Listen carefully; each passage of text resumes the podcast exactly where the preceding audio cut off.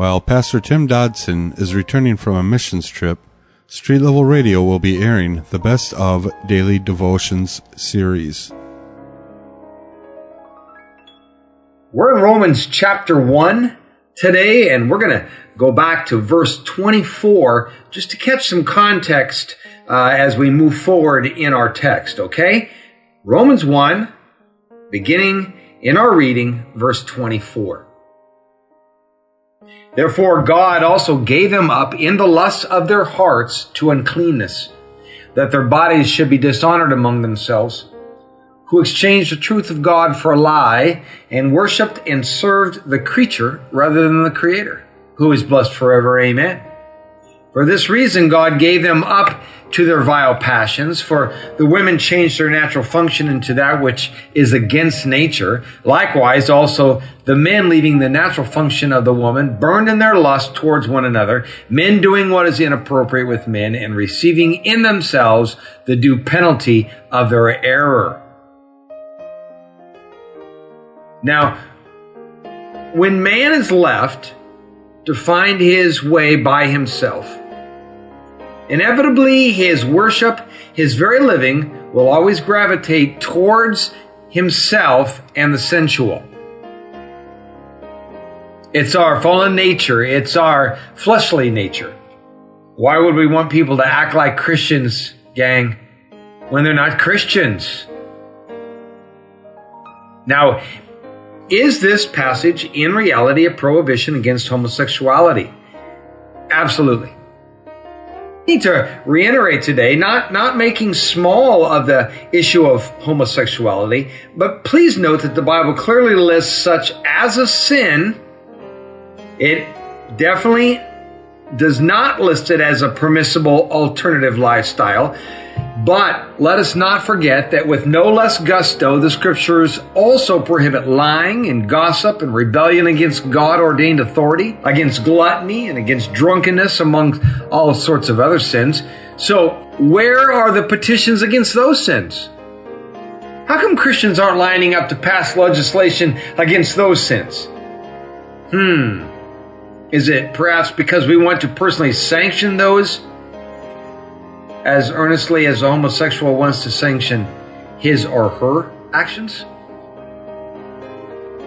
So it says God gave them up. God gave them up, and Paul says to deliver such a one to Satan for the destruction of the flesh. 1 Corinthians 5 5. So, how about if we just, I don't know, Christian, get on with it? I mean, let's offer an alternative to this road of destruction. Let's get back to the business of the kingdom. Jesus died to save us from our sins. Hey, let's tell them that, okay? Now, what does receiving in themselves a penalty of the error which was due mean? What does that mean? Men have been really posing that question for many years, especially since the discovery of AIDS. And the question's been asked a thousand times over Did God create AIDS to punish the homosexual? Let me ask you Is the child who falls into AIDS as a result of a blood transfusion, is that child guilty of sin? Of course not. So it'd be difficult to look at this as some sort of divine retribution. But I will say that there's no doubt that God knew about AIDS. He knew about this terrible disease, and no doubt furthering his warning not to go down such a road.